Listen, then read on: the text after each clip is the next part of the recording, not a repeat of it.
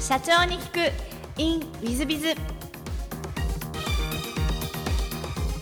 ィズビズの新谷です。先週の続きをお聞きください、はい、えーと、その後トリプルアイズさんに移られてるんですがこれは何でお移りになったんですか、はい。あのずっとですねあのそれこそこうやって歴史を振り返ると私も思い出すんですけど、まあ、高校時代早稲田大学入っていく中で一緒に代々木で勉代々木で勉強してた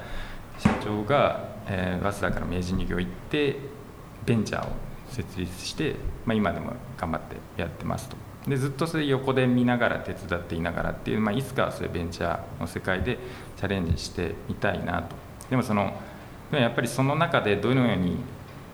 活躍していくのか会社をより良くしていくのかっていうことに関してのそのノウハウだったりなんかいろんな会社とか人から学ぶことはたくさんあるなと思っていたら、まあ15、15, 年以上も EY にいることになったんですけどでそんなことを考えてもずっとある意味いろんな転職体半分外に出てるような感じで仕事してたんですけど今のその社外役員の飯塚さんっていう人がもともと EY で同期で。でいきなりちょうど北海道にいたんですけど出張で。電話がメッセンジャーがあって山田さん週末一緒に旅行行きませんみたいな家族でって言ってで家族同士で仲良かったんで。で家族旅行いやちょっと一泊無理ですと。で日帰りなら行けますって言って行ったら家族同士の旅行で行ったらあのそこに来てた社長があの前創業者の福原さんでえー、その時はもう社長とも知らずになんか娘2人いるんですけど、まあ、遊んでてなんかいい人だなみたいな 出会いから「え社長なんですか?」みたいな話と「あ本も書いてるんだよ」っていう話でその本読ませていただいて、えー、その後また飲んでからあの実は今会社としてこういうフェーズにあってっていうのででいろいろ意気投合がこれそれから始まっていくというところですね。なるほど、はい、でじゃあ決断としては、うん、よし移ろうっていうのは、どんな気持ちで移ろうみたいな気持ちですか？そうですね、まあ、出会ってからもう12か月以内にはもう決まったと思うんですけど、まあ、まず、あのー、もう社長から感じる熱意とパワーとやっぱり雰囲気なんかそうですね。駒場高校もそうかもしれないですしまあ、EY もそうかもしれないですし何かその直感みたいなのがあってよし行こうっていうふうになったのとやっぱりそのそれまでその15年間 EY の中で、まあ、いろんな会社といろんな、まあ、政治霞が関でいろんな社会構造の課題みたいなのを見る中でそのやっぱり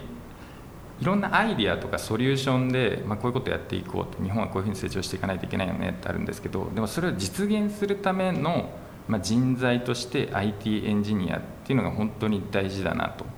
いうふうに思っていて、まあ、そういったことがずっと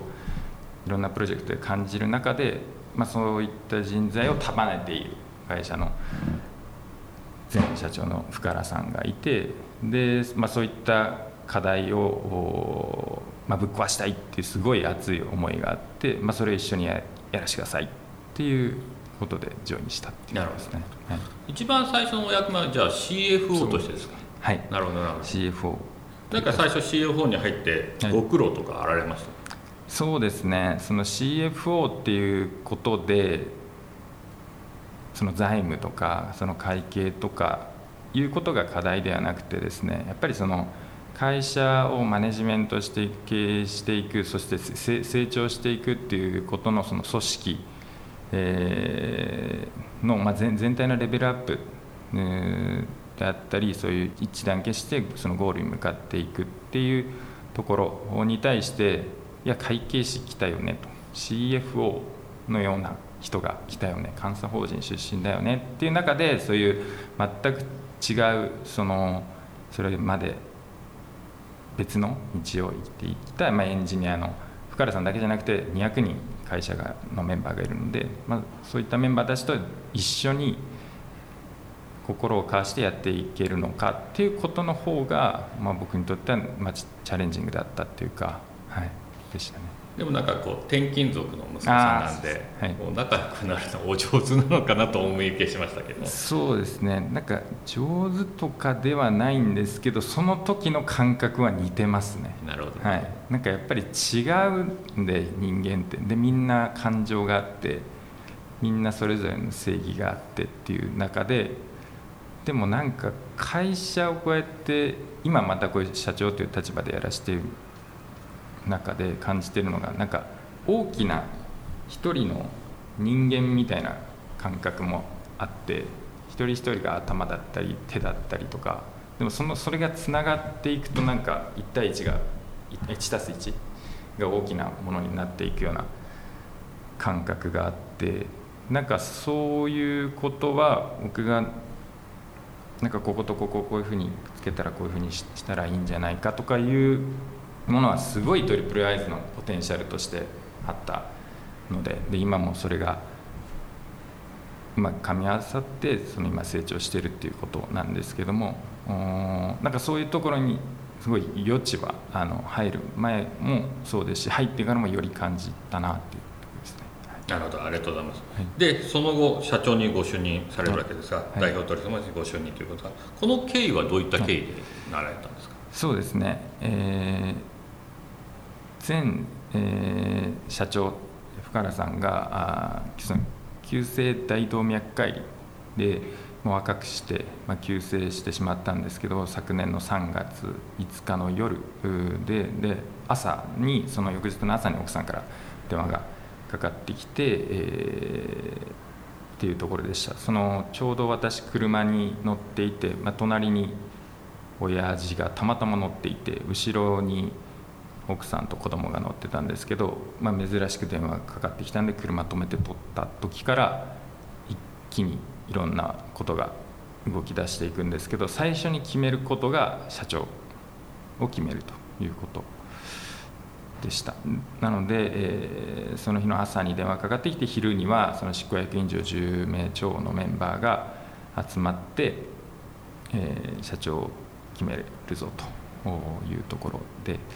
でその上場の準備をあのしていた過程で、えー、そのその23か月前なんですけど、えーまあ、外部の監査役の方からも意見があって順番を決めないといけない。何かあった時のために、まあ、それはもう病欠とかも含めて。って言った時にあの福原さんがいろいろなことを考えられたのかなと思うんですけど、まあ、私が2番に選ばれていたと。いうことで、え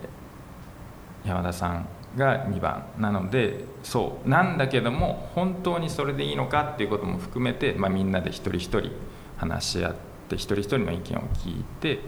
で決めたっていうのが3月6日の朝に電話もかかってきてから昼そして夕方に取締役会で決議するとでその週明けの月曜日にじゃあどういうふうにみんなに伝えたらいいのか取引先、えー、そもそも上場がもう直前だったので、まあ、そういったことも全部おじゃになってしまうんじゃないかっていうようなことがまずあってですね、まあ、そこから、まあ、一つ一つのことをどうやっていったらいいのかっていうのもその場限りでもう何も何のどこにも何も載ってない話なので、まあ、いろんな方のアドバイスもいただきながら、まあ、一つ一つ考えていって、えー、そこから社長としての日々が始まったというところですね。御社の決算月っていうのはいつでいらっしゃる8月ですね。8月ですね、はい、そうすると8月の決算で3月の時点では、まあ、いわゆる申請をする。ああおっしゃるとりです。でえー、実際に上場したのが、えー、今年になってですので、はい。はい、そう考えると、直前期の、まあ、ある意味半期が終わったぐらいのところで急に社長交代っていうところなので、証券会社さんとか、監査法人さんがもう1年延ばそうみたいな話は出なかったんですか、はい。えーと、そもそもその直前期って話だったんですけど新世紀だったんですね、はい、なんでその状況でなんでも本当に証券会社さんの最終ヒアリングがその月にあるっていうようなレベル感だったんですね、はい、でそうなった時にこんなことがおそらくその証券会社さんであったり、まあ、東証さんであっても、まあ、事例がない中でどのように考えるのかっていうのが、まあ、いろいろんな議論が僕が知らないところでもいろいろあったと思います。で会社って何なのかって上場って何なのかとそのパブリックカンパニーになるっていうことが上場だよねと。で前社長もいろいろなことをもうすごい工夫されてて権限委譲とかも含めて進めてたんですけどもパブリックカンパニーって社長だけではないよね。でもその社長が14年間支えてた社長がいなくなって本当にそれで上場させていいのかっていうことについてはもう本当にいろんな方が議論があったと思います。でも当然我々としてはいろんな権限委譲がある。で社員が一致団結している。そうじゃないんじゃないかっていう質問だとか受けながらもそうである。取引先の信頼サービスの品質っていうところがあそれは変わるものではないです。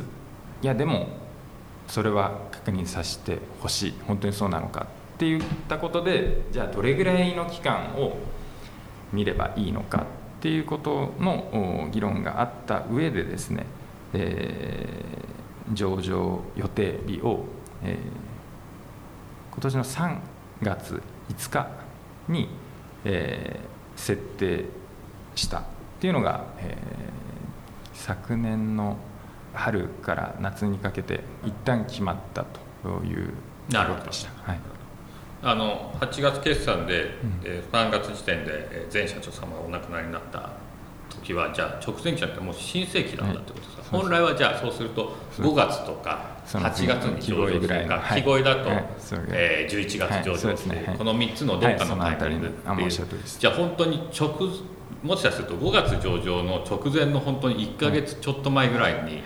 お亡くなりになったとそんな感じですそうですね、まあ、そのその可能性もありつつもその次ぐらいが現実的かなというところではあったんですけどまあ、そこをターゲットに全てを進めてた、うん、ということですまあ私どもも上場準備してよく分かるんです。けど、はい、5月をターゲットにまあでも8月かなみたいなこういう感じで、ねはい、いずれにせよその機能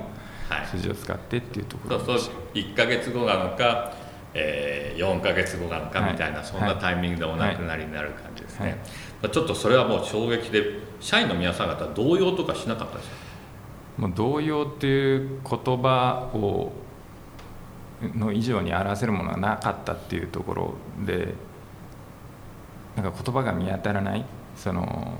いうところでしたね。本当に、はい、よくそれをこうなんですかね、まあ、いわゆる一致団結の方向にうまく仕向けて上場まで持ち込まれたと思うんですが、うんはい、そのご苦労はすごく大変だったんじゃないでしょうか？そうですね。大変だったんですけどもやる以外の選択肢はなかったのでもう毎日ですし、まあ、一つ一つのミーティングであったりその取引先のそういう社長であったりはじめましてまた山形雄一郎ですっていうこれから原さんの思いを継いで頑張ってきますっていう繰り返しがずっとあってですね。まあ、ただまあそれをもう心を込めて、やるしかなかったですし、まあ、私以上にその深原さんの家族の思いは、まあ、比較にならないので、うん。まあ、そそれに関しては何か大変だったというのはないですね。うん何か社長を引き継ぎにあたって心がけたことなんてございました、うん、いろんな方のアドバイスもいただいたんですけどやっぱりその自然体でいるというところ社長やったこともないので背伸びしてもみんなに伝わらないしでも気持ちとして心からあ伝えるということは心がけてました。なるほど。ありがとうございます、うん何かあの上場に向けて、えー、ご苦労、まあ、社長を引き継いでご苦労されたことって何か一番印象のあるものがございますでしょうか？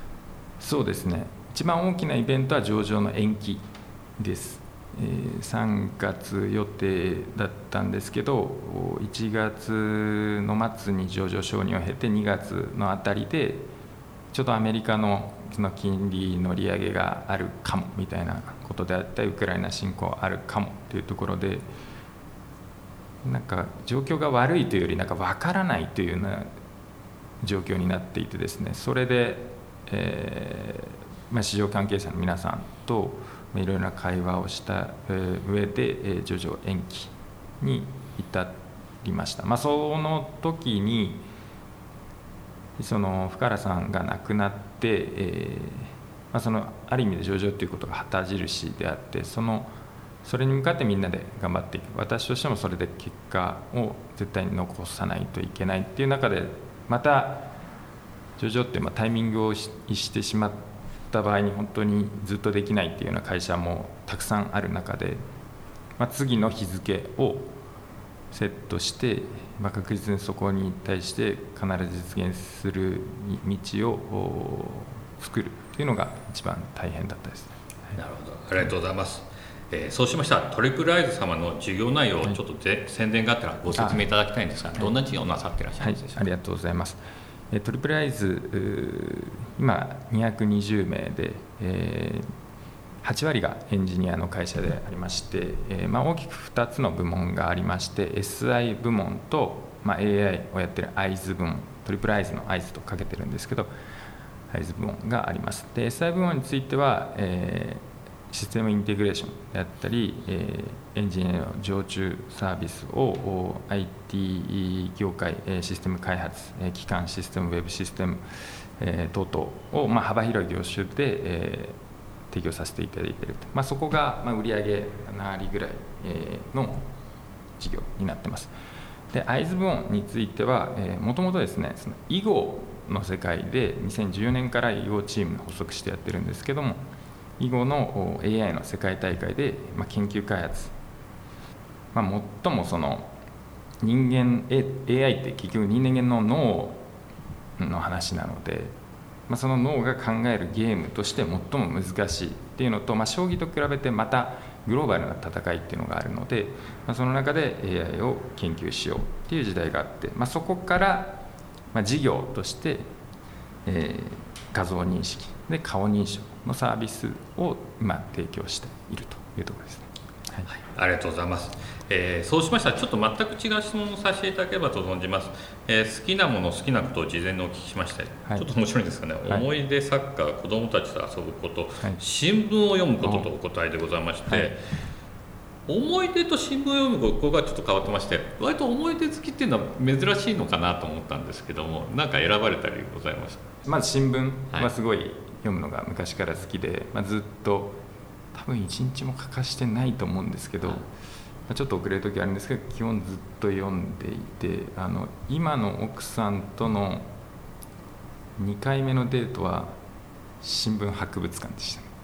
ちょっとかなり変わってらっしゃいますね。あの奥さんは嫌がられませんでしたか？多分ちょっと嫌がってたと思いますけど。ちょっとじゃあ新聞博物館ってどちらにある横浜ですね。はいいや結構面白かったです。皆さん初めて行ったんですけど。そうですか、そうですか。あの多分今リスナーの皆さんは、はい、やっぱり社長になる方は変わってらっしゃると思ってたと思うんですけど。そうですね。今それを思い出して。で好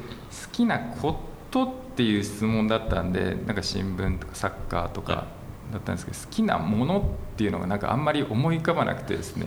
そうするとなんかなんかものこういう物理的なものみたいなのがあんまりイメージができなくてそうするとなんかふとなんかそういう思い出とかそういう今日のこういう話とかもそうなんです過去こういうことあったなっていうのがを話したりとか思い出したりするのはすごい楽しいなと思ってなんかそう自然と書いてました。なるほど。ありがとうございます。えっと大変面白いお答えでありがたいんですが、はい、えっと座右の銘もお聞きしまして無知の知というのを選ばれたりしたんですが、はい、こちらを選ばれた理由は何かございますか？そうですね。まあそれこそそういう転校生みたいなこともあったと思うんですけどやっぱりいろんな知らないことがあってでもその知らないっていうことを自分の中で知っておくっていうことであり続けるっていうのはこの社長に急に就任したという時も、ま、非常に大事なあ言葉だったなと改めて思ってですね書きました、はい、なるほど。ありがとうございます、えー、大変素晴らしいです、えー、最後のご質問なんですがこの番組経営者向け全国の社長様向け、もしくはこれから起業する方向けの番組でございまして、もしよろしければ社長の成功の秘訣をお教えいただけたらと存じます。はい。そうですね。逃げないっていうことかなと思っておりましてやはり、まあ、いろんなことがある ので、まあ、その中で逃げない、えー、逆境の中でチャレンジするっていうことさえあれば、まあ、何か見えてきますし、まあ、どなたかが声かけてくれたりとかするんだなっていうことを本当に実感していてですね、えー、それが大事だなと今思ってます。ありがとうございます。あの山田社長様らしいお言葉ですね。あのもうお聞きになってるんでよくわかられると思ったら逃げない。素晴らしいお言葉でございました。えー、リスナーの皆様も本日はお忙しい中お聞きいただきまして誠にありがとうございました。ぜひ皆様のご参考にしていただければと存じます。山田所長様、本日はどうもありがとうございました。ありがとうございました。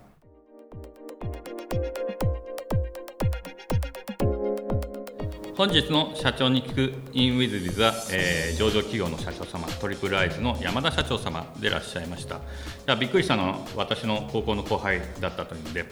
えっと、今回の収録何で撮ったかというと私の前の職場の、えっと、元部下とか後輩たちが3人ぐらいトリプルアイズさんになぜか入っていらしてえー、そこからの紹介で今回の収録したわけですがびっくり仰天高校の後輩でもあるというまあ、全部なんかこうつながってるというのでまあ、縁なんだなと思いますし小さい頃から過ごしてきたあことが発揮される場面が、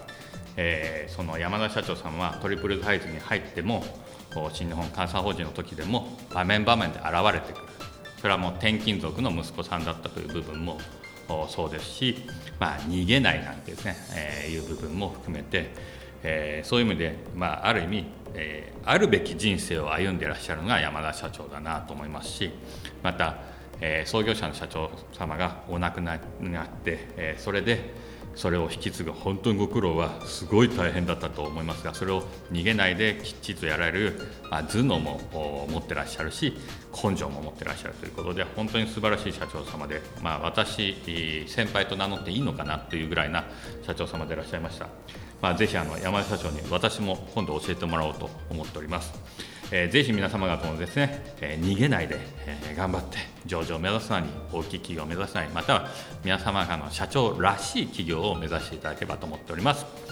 えー、本日の社長に行くインウィズではここまで。また来週。3分コンサルティング。i z b i z が社長の悩みを解決。本日の3分コンサルティングは H 様でいらっしゃいます。はじめまして、リラクゼーションサロンを経営しております H と申します。今回相談したのは退職後顧客を奪おうとする元スタッフ以下 A への対処についてです。えー、よろしくお願いいたします。当院を退職後、車で30分程度離れたエリアに競合店をオープンさせた A が、当院のお客様へ営業を返せることがお客様の証言で発覚しました。その事実が判明した後、すぐ A の元に向かい、顧客を奪うような真似はよしてくれと直接訴えました。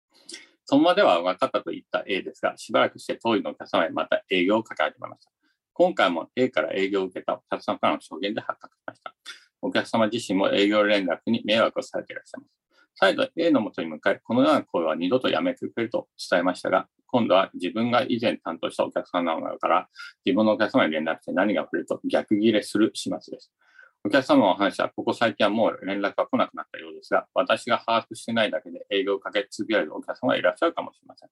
A の声で落ちた売上、トイレの信用はもちろんですが、何やらお客様へまだ迷惑をかけているのではないかと思うと、到底 A を許すことができません。万が一、また同様の行為が発覚した際、このようなケースの方、解決方法を法律の対象も含めて、ぜひご助言いただく、今回相談させていただきました。何卒よろしくお願いいたします。えっ、ー、と、まずですね、これ、あの、法律的なところで言うと、個人情報が辞めた社員のところに流れているということは、えー、個人情報保護法違反です。で、この個人情報保護法違反で訴えられるのは、H 様、御社です。退職者様ではございません。なので、それが一番の問題です、H 様がですので、本当にそれが流れているかというのは一つ目の問題ですね。えー、で、もう一つはですね、A 様が、あその退職後、お客様に営業しているのは、実は防ぎようがありません。法律的には何も問題ございません。よくですね、えっ、ー、と、社員が辞めるときに、私もよくやりましたが、コンサルタントの部下が辞めるときに、えー、ウィズウィズのお客には手を出さないっていう誓約書を書かせて出させました。実際ですね、ほとんどのコンサルタントのやつらはですね、えー、うちのお客さん、もともとのウィズビズのお客さんと契約してコンサルティング費払って生活をしてます。それに対して、クレーム入れてやろうかなんてことを何度も思いましたが、やめました。で、法律的にはですね、価値度がないんですね、これ。もちろん、例えば M&A で、えー、買収したあ事業とと同じ事業を売った企業がやってはいけなかったり、同じエリアでは、えー、同じ事業をやっちゃいけないとか、その売った事業のリストを使って勝手に営業してはいけないというのはございます。ところがどっこい、これもですね、えー、法律的には双方上、合ってたとしても、私どもが、えー、いわゆる買収した事業で、実際には顧客リストを勝手にそのまま渡さないでコピーしといて、営業をかけているということはあります。実際ありますし、それは本当は法律違反よって元部下に、えー、その前の会社に私が言ったら黙りました。その部下。で、内緒ででもまた営業してました。どうしてもないんですね、この問題は。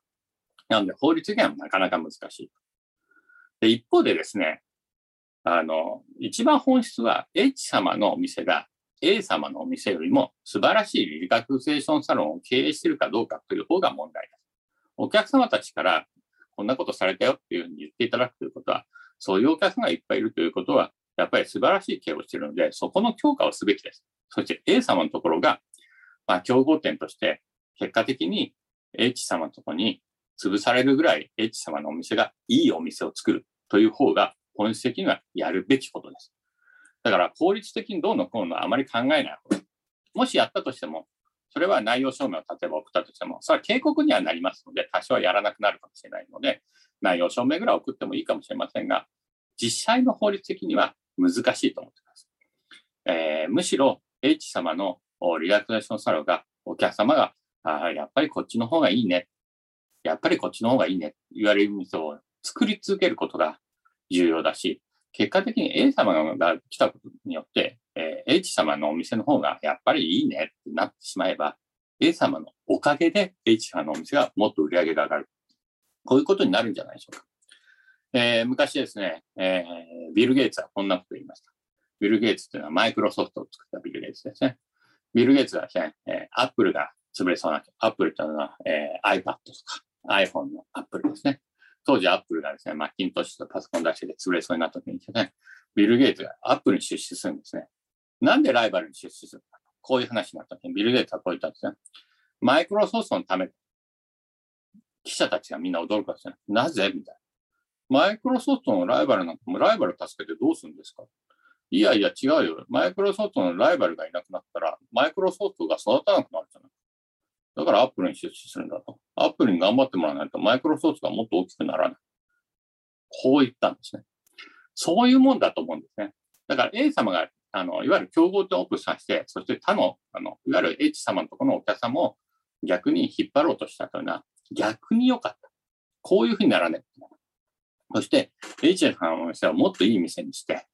お客様たちがやっぱりあの A さんのところにも H さんのところが全然いいね。向こうにも行ってみたけどっていうので、どんどん戻ってくるし、どんどん売り上げ上がる。新しいお客さんにも口コミが広がるって、えー、増えていくみたいなことが起こるべきなんだと。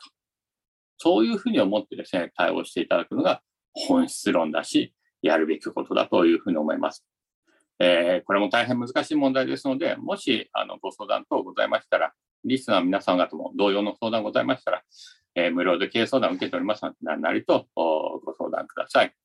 えー、WithBiz などでお問い合わせいただければと思います。メールでも、電話でも、何でも構いません。お時間取りますので、よろしくお願いいたします。えー、本日の3分コンサルティングはここまで。また来週。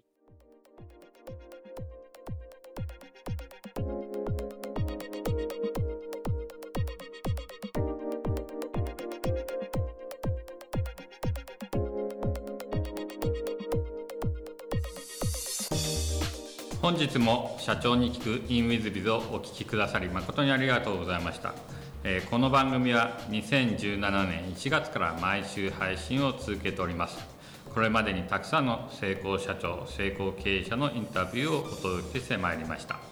その内容はすべてテキスト化いたしまして私ども WizBiz が運営するウェブサイト経営ノートでも閲覧いただけるようにしております。音声だけでなく文字で読み返すことで新たな発見や気づきがあり皆様の会社経営に役立つヒントがきっと見つかるのではないかと思いまして、えー、サイトの方にもさせていただいてます。ぜひネット検索で経営ノートスペース社長インタビューと入力いただき経営ノートのサイトをご覧になっていただければというふうに思っております。本日の社長に行く e ムイズではここまで。また来週。